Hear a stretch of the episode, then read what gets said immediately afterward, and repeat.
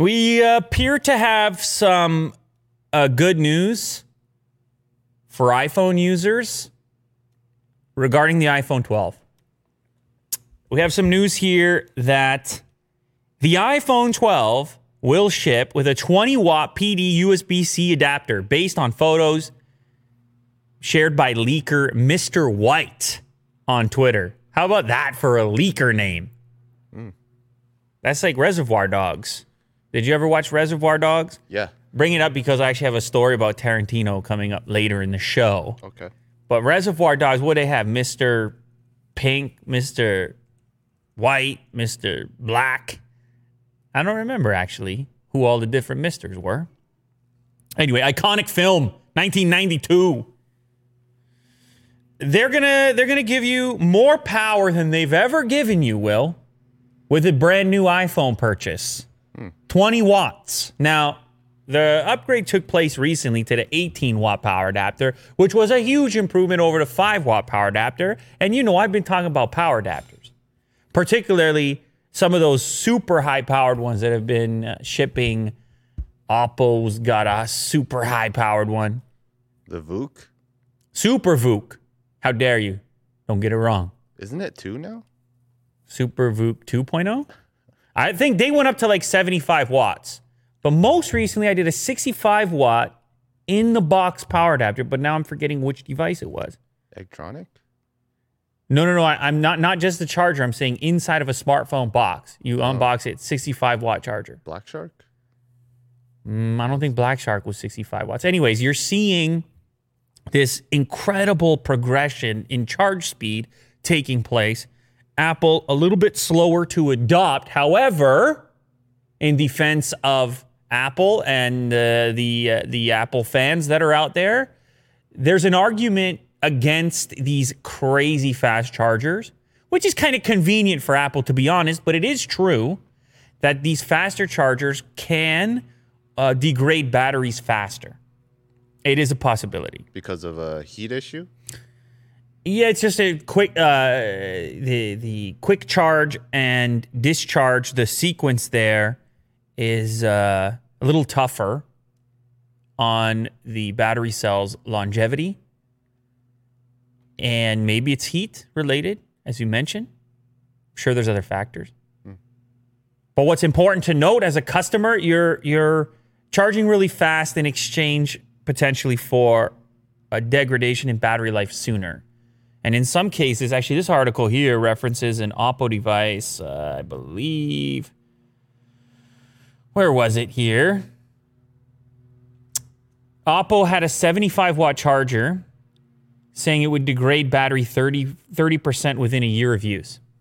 I mean, I don't know. This is a commenter on the this is a commenter on the thing, but I do recall reading something similar that these very high powered chargers would degrade your battery life faster. Now, a lot of this has to do with how long you hope to hang on to your device. And as we know, in the Apple realm, a big argument to be in the Apple camp is longevity in the sense that the device is going to get updates from Apple, presumably longer than whatever Android device you're using, unless you have a Google device. Uh, they tend to hold their value in the resale market, Apple devices. It's just a different, it's its own thing. And so Apple's made the choice in the past to actually uh, underclock performance to protect battery life. I don't know if you recall, it's a big scandal. They kind of made the decision at the time. I remember thinking it would have been great if they let you opt in, but people were wondering why the performance on their old iPhones was so terrible. It turned out Apple was prioritizing battery life because when the CPU was running full click, unthrottled, the battery was dipping hard real quick on those peaks. So anyway, there's a history of Apple selecting for battery life and longevity, and I think it's one of the major reasons why they've been reluctant to progress as rapidly as the Android space to the fast chargers. I'll tell you what, I don't care, Will. I don't hold on to these things long enough. I want the speed. Hmm. Call me crazy. Mm-hmm. You already do. Every day. I'll take the speed at the 30% decrease. You give me a 100 watt charger for a phone, let's do it. Because to see that baby fly up, oh, that's what it was. It was an Oppo Reno device, I think it was, with a 65 watt. Okay. The Ace? Might have been the ace. Anyway, when you see that Super VOOC just clicking, just bam, the Super VOOC graphic, it'll get you going. It'll turn you right on. Anyway, Apple users are going to get a little taste of that. They're getting two extra watts, Will. All right, so I said I was You know, you go from 18 to 20. I got it here. Actually, I got two versions of it. A couple of extra watts. Look at it. Now, no, now, obviously, it's a leak at this point. Mr. White puts it out, and cool. The cool thing about his leak is that the case of the charger is actually transparent by the looks of it. That's kind of cool. Imagine it shipped like that. It's almost like the OnePlus feature, the uh, X-ray vision. It's not going to ship like that. And uh, of course, the upper image there shows the actual 20 watt characteristic. It might only ship with the big boy device, whatever that is, the top tier model, or maybe it ships with all of them and it goes up to 20 watts. There is still a bit of a debate, it appears, at least in this comment section, over whether or not it's Type C the whole way or Apple sticks to the Lightning port. It looks like they're going to stick to the Lightning port on the end of the of the phone, and they may just skip over Type C completely and go to that fully wireless model sometime soon. But the emergence of this 20 watt power brick means the means Apple users are going to charge their devices even faster than they currently do on the 18 watt brick, presumably. Good news. Uh, some more Apple news. iPhone sales in China drop in May after recent rebound, but Apple still shows signs of resilience. So I'm not surprised, obviously, that the the they're still having some sales difficulty compared to the same period last year. Well, I mean, the world is very uh, in a very unusual state as of right now. We're well aware. We don't need a recap on that. World recap 2020. What's been happening? Oh, I don't know. It's in the sidebar CNBC. Sheesh, I can't go anywhere. I go to Twitter trending. I'm getting slammed, Will. Starting to feel like it's it's looking bleak. Strange times. Very, very strange. Anyway, not on this show. I'll tell you what, the, the, the glass is half full on this show. Hmm. We're gonna we're gonna rise like a phoenix. Very optimistic. Who's the X-Men who rise like a phoenix? What's her name? Jean. Kirk had to get in on this right now. Yeah. Did you see that? He couldn't let the X Men thing go. And really, I knew it was Jean Grey, but I just want to see if I could get Kirk involved. Screaming Jean Grey back there, waving his hands around, shaking something. I don't know what he's up to. Yeah, it's a whole thing over there. Anyway, so I can't say that I'm surprised about uh, these numbers.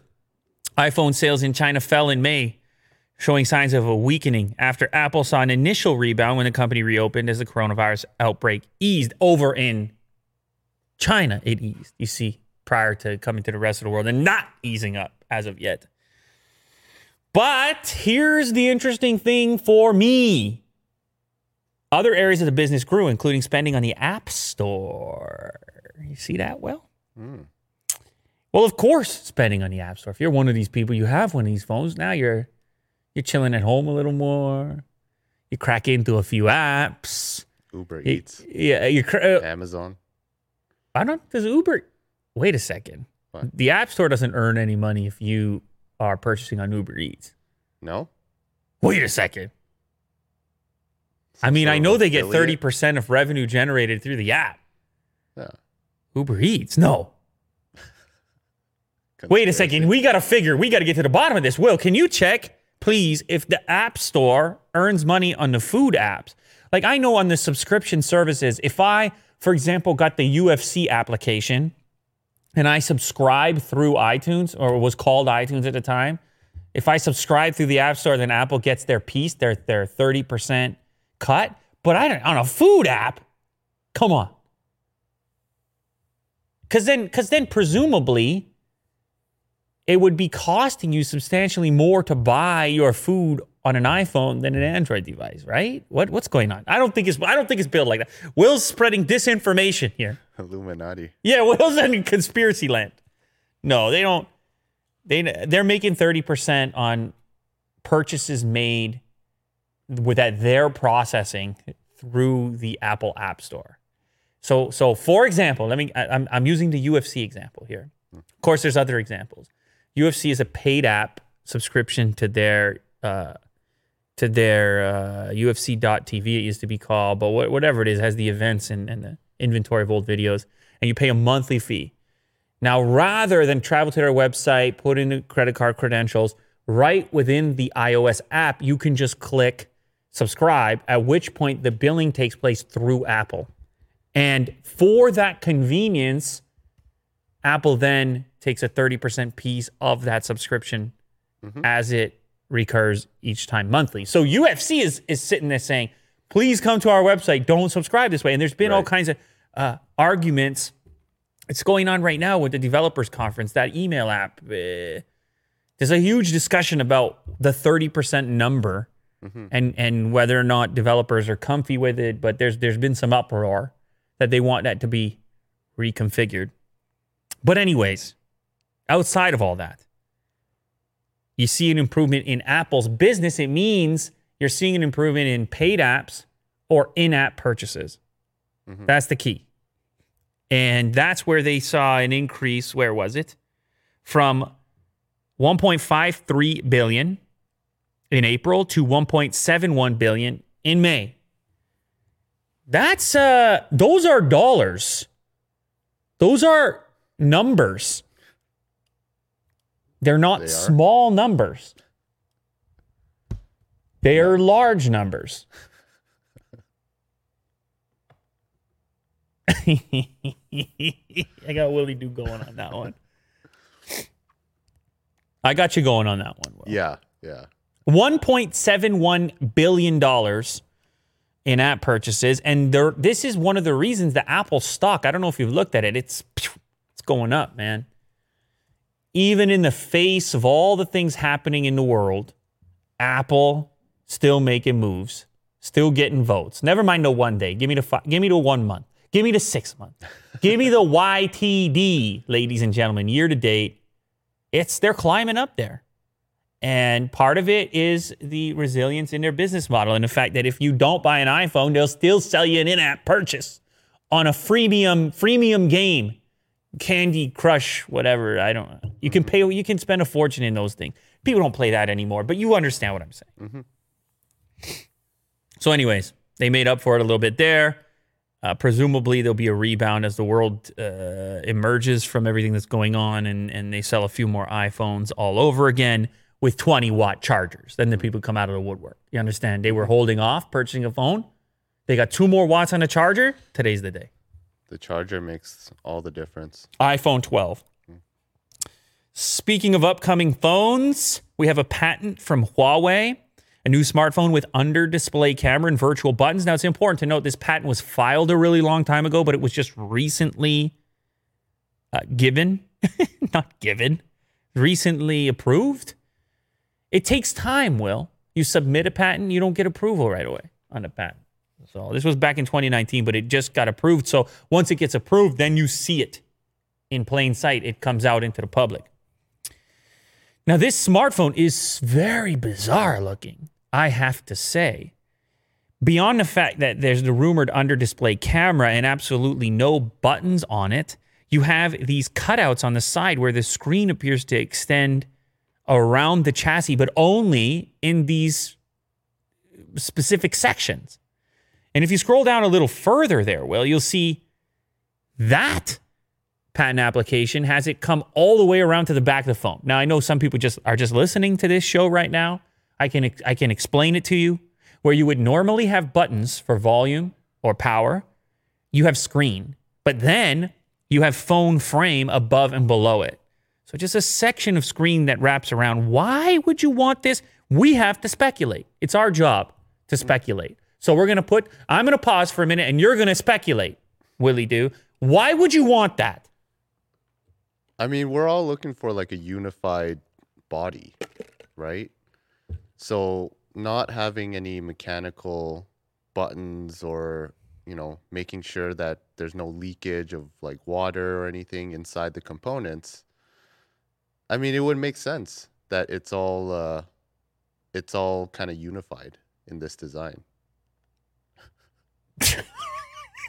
Is it right? I, I don't know. What do you mean? is it right? I mean, there's no right and wrong. We're just speculating I, here. I, I speculate. That's but I'm talking more specifically about that portion that wraps to the side there. Why do you need that? Like, for example, why not wrap it around the whole thing? Like, what is what is the in- incentive? well. I'm guessing this is glass. right? Okay, okay. So you would want some sort of protection, you know, in the corners if you want to drop it. Hmm. Maybe it's that you still need somewhere to hold it. Well, you can hold glass. No, but what I mean to say is uh, people have argued about the wraparound displays with the the unintentional touches Oh, right. being registered. Maybe this design is a consequence of those complaints where you can still there's a section that's touch sensitive, but then the remainder you know where you can confidently grip it without having those missed presses or or unintentional inputs. Yeah. Even then, I feel like software can do that, right?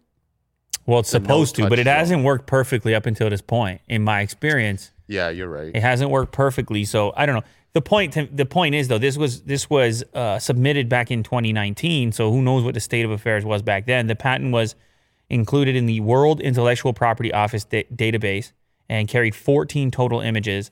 And these are the two smartphones from within the patent. The first patented device features a full screen body on the front with minimal bezels on every side, no pop up mechanism or anything like that, which seems to indicate the in display or under display front camera because there's no hole punch, no nothing on the image. Uh, the portion on the sides could house virtual buttons for both volume rockers, power buttons, and possibly other functionalities as well. I think uh, part of it, in my opinion, is just showing off a form factor or a design that we haven't seen before. Part of it is just, oh, that's interesting. I mm-hmm. might, the way we're buying these phones now, 2020, half of it is the novelty of, I'll give that a shot. yeah. Particularly if we're if we're swapping them out fairly frequently. I haven't tried that before. Let me give that. Let, let me take a crack at that one, mm. kind of thing. Now that's a problem you and I have being around this space. Maybe that's not for everyone, but it does appear that humans in general are hungry for anything but just the slab because that's kind of what we're seeing. That's why you see some hype around the flipping stuff, some hype around the folding stuff. Uh, it's going to be if once Apple touches that folding stuff, it's going to be an interesting day that day if they do. That would be an interesting day. Anyway, for now, we got a semi wraparound situation patented from Huawei. We'll see what happens with that. You remember Adobe Flash? Well, I saw this image with the kid. The kid in this article, he's got his, he's like this. It got me thinking about back in the old days when you were at school, and and you would be you would try to play a flash game. You try to mm-hmm. sneak a quick flash game, Shockwave, Yes. Flash, and there'd be websites with like a hundred flash games, advertising everywhere. Mm. Just terrible experience, but it was the best you could get. Yeah. You must have done some of that. Yeah. Yeah. Um, a main site, I think it's called Newgrounds. That was uh That was a good was time for right Willie. Do yeah. in uh, 1999, Yeah. Yeah. 1997. Yeah, I would say so. That was a good time for Willie Do in 1997. Wow. It's a lifetime ago. You know, history matters a little bit, though, Well, Yeah, We got to look back to look forward sometimes. for sure. You got to remember something, see how it played out. Did a little bit of programming as well. Action script. Easy. Easy. Showing off now. uh, you know, Willie Do, there's nothing he can't do. So Yeah. I know you're not surprised I to hear he's programming, he's playing Shockwave Flash games, he's saving the world, Hmm. he's teaching us history. It's all happening all at once. Flash is dead, Will. Hate to break it to you. Well, No more games for you. Adobe Flash cutoff will kill millions of websites. Millions of websites will be rendered at least partially inoperable when Adobe Flash is finally killed off at the end of this year. Flash has been on death row ever since Steve Jobs wrote his infamous Thoughts on Flash. So I remember that hmm. because Flash was big at that moment and it was terrible. Flash was a terrible experience on, on mobile, early days iPhone it was not built really well for mobile experiences and it was heavy. It was heavyweight. required a lot of resources and would, would definitely bog down your, your phone. And so Jobs hated it. He said, I remember you couldn't do load plenty of sites on early iPhones. It just you need Flash. Okay, bye. Can't can't load it. So he was mad about it. He did the memo. Uh, people people started with a new web standards shortly after. You recall. Everything's HTML now. HTML5. Yeah. HTML5, and so the writing was on the wall. Support for Flash is due to cease at the end of this year, and an update posted by Adobe last week suggests the end is going to be brutal. This article is very, uh, I like it. Barry Collins. Barry Collins on Forbes, he's going for it. Brutal. What a word. Adobe says it will stop offering Flash Player downloads at the end of the year, and it'll even block Flash content running from players that remain installed on people's computers. Now, they say that this is going to effectively kill a couple hundred webs, a couple hundred thousand websites in the top million or so. There's some websites, believe it or not, still relying on Flash, which is pretty wild to hear.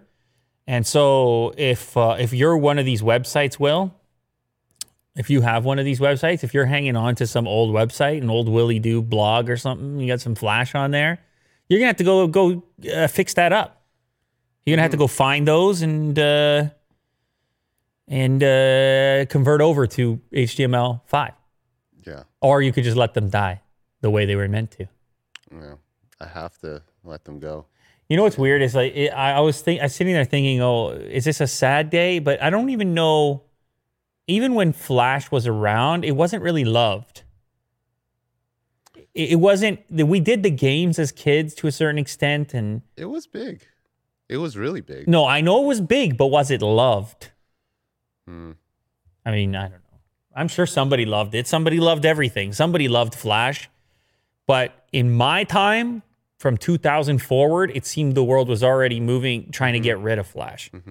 So most of my uh, my adult life has been moving away from Flash. Yeah. So it's hard to remember it ever being loved. It always felt heavy. It always seemed to bog things down. Oh, it yeah. just never seemed uh, seamless. Mm-hmm. It was always this other thing you had to install with your browser. Yeah. It didn't come with your browser. Very bizarre. Anyway, I'm I'm glad we're moving past it. So, yeah, R R.I.P. Rip Flash. Let's live the good life. Uh, I got a story here about Tarantino that I mentioned I was going to get to earlier. Uh, this is I don't know. It, it doesn't seem really new, but I thought it was interesting. I'm always thinking about the the sort of uh, modern consumption methods for media, and of course, this is relevant right now because the movie theater seems like a thing that's I don't know if it'll ever come back the way it was, uh, given the state of things in the world. It's going to come back for sure. I, I know that I know AMC, the uh, CEO of AMC, made some controversial comments about masks, but they but they, they are coming back. Movie theaters, they're not definitely not done yet. Unfortunately, it's a losing battle with theaters. So you think they're done? Yeah. I mean, people at home just Yeah. watching movies. Yeah. Oh, you're talking It's about not an experience anymore. I, I agree with you. Consumption habits, it's all different. And, but you have to admit, it's kind of unfortunate because that is a, a real way to experience a yeah. movie. Definitely. You know, big screen, whole thing. So I hope they stick around at least in some format. But yes, and uh, as far as the representative amount of our content consumption that happens in, in the movie theater, you're right. It's we're already trending that way before everybody got isolated and locked up.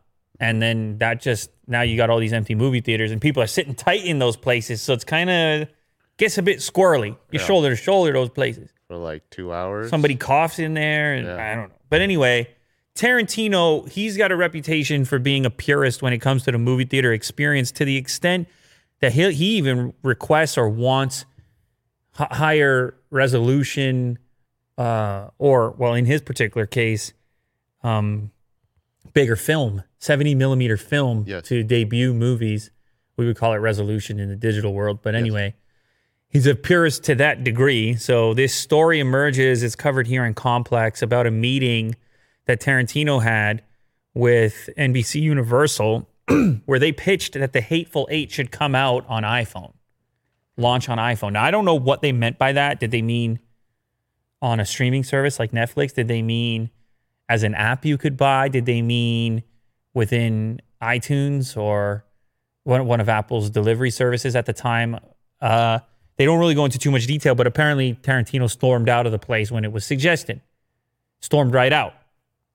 How dare you even suggest such a thing because he wants it to be experienced in the big, the whole big way. And in fact, he was coming into that same meeting to pitch that they would debut it at 70 millimeters, which would then tack on even more money because obviously that's an expense. It's printing 70 millimeter film, and the budget was already 70 million bucks.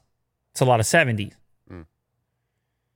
So this article just goes on to talk about this transition, even for your traditional filmmakers, the guys we grew up with.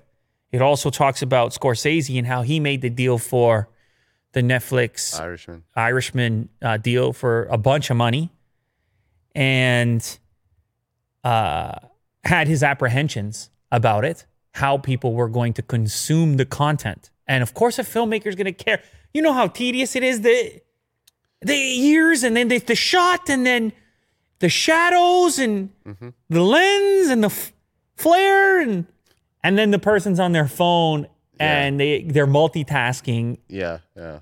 And they and they're texting. screen's like a quarter of it. yes, and they and they they have the picture in picture. Yeah. Hateful Eight, and he's fighting for seventy millimeter. Hmm. You see how that goes, Will? What the people He's a purist. what what people will do with something Yeah.